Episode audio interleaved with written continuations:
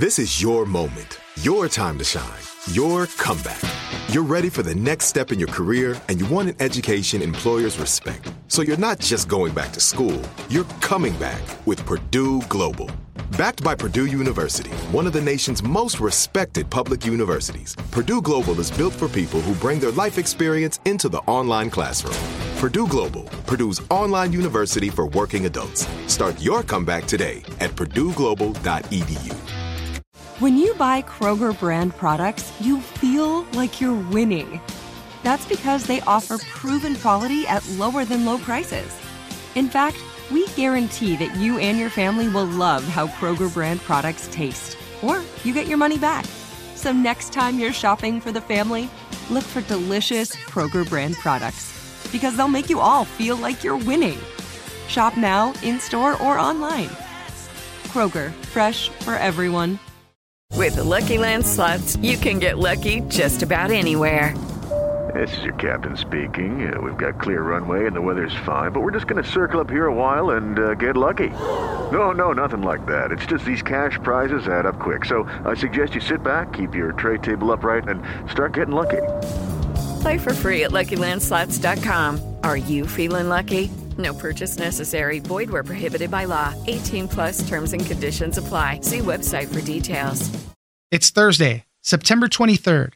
I'm Oscar Ramirez from the Daily Dive podcast in Los Angeles, and this is Reopening America. All of the available vaccines have been proven to be safe and effective against serious illness and hospitalization. But is there one that stands out above the rest? A series of studies have found that the Moderna vaccine may provide the most protection when it comes to antibodies and hospitalization. Part of it may be that the vaccine delivers a larger dose than Pfizer. Apoorva Mandavilli, reporter at the New York Times, joins us for why Moderna has the edge. Thanks for joining us, Apoorva. Thanks for having me. I want to start off. We're going to talk about vaccines. I want to start off by saying that the three vaccines that we have, the Johnson and Johnson, Moderna, and Pfizer, first off, they're all safe, very effective at preventing severe COVID and hospitalization. But for the longest time, there's always been this kind of you know, big question which one of the vaccines is better? I remember early on in the pandemic when the vaccines were being rolled out, memes across the internet, everybody saying, oh, I got Pfizer, it's the best one, all this. But we've seen a number of studies now kind of bearing out that Moderna actually has uh, some some clear advantages. And not to say that it's any better or anything like that, but there are a couple of things that are working more in its favor and as far as its effectiveness. So, uh, Apoorva, help us walk through some of this. What are we seeing with it?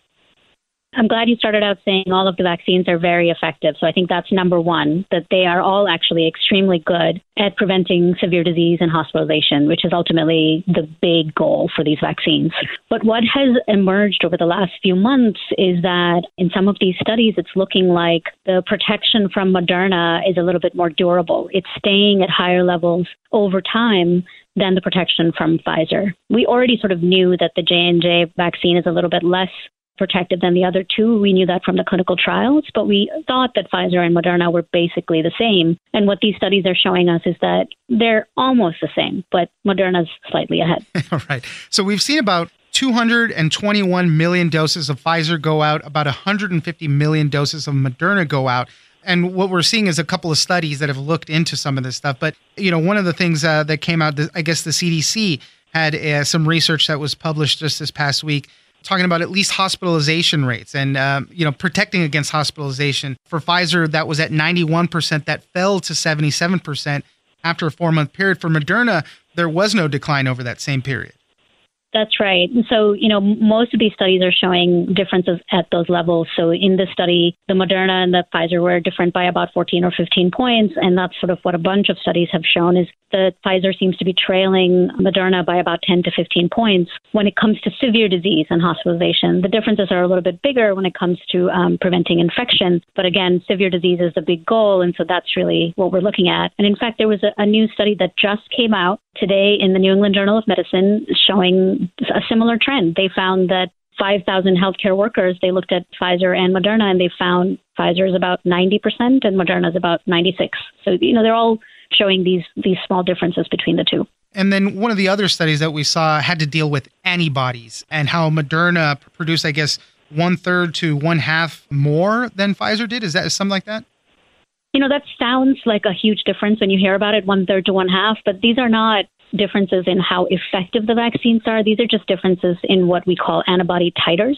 And just for comparison, just in among a regular population, there can be a hundredfold difference between people. So a two to threefold difference is nothing at all and really doesn't have much of a clinical impact. So scientists are not really worried about that. It seems more like over the long term, we know that antibodies wane, and it's possible that Pfizer's wane a little bit more than Moderna's. Right. Yeah, so exactly. Don't freak out if you got Pfizer. It, you're still you're, you're still doing very well.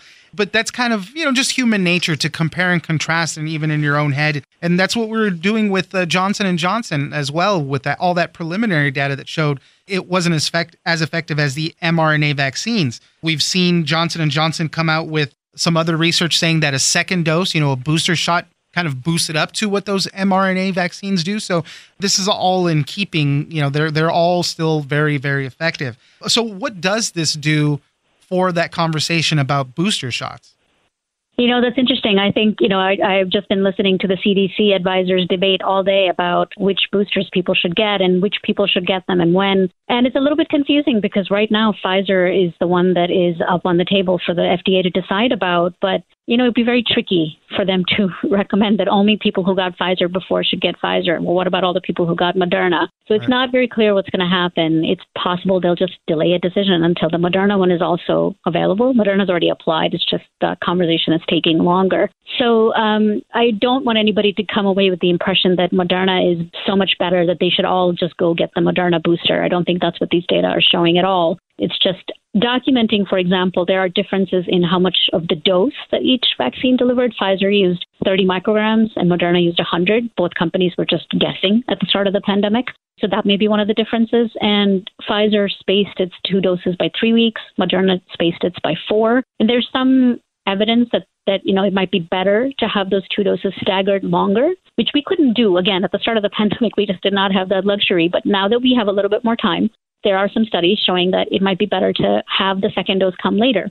So there's a bunch of things here that we need to think through before we decide what to do with boosters. And I think that's what the FDA and the CDC are really spending time on right now. Yeah, and even on that thing of, of dosing, right? I guess so. Uh, Moderna asked the FDA to authorize a half dose as their booster shot, just the 50 micrograms. So definitely all still things we have to go through. And, you know, maybe this is it, but, you know, for the conversation, who deserves the boosters should get them first, high risk populations, obviously.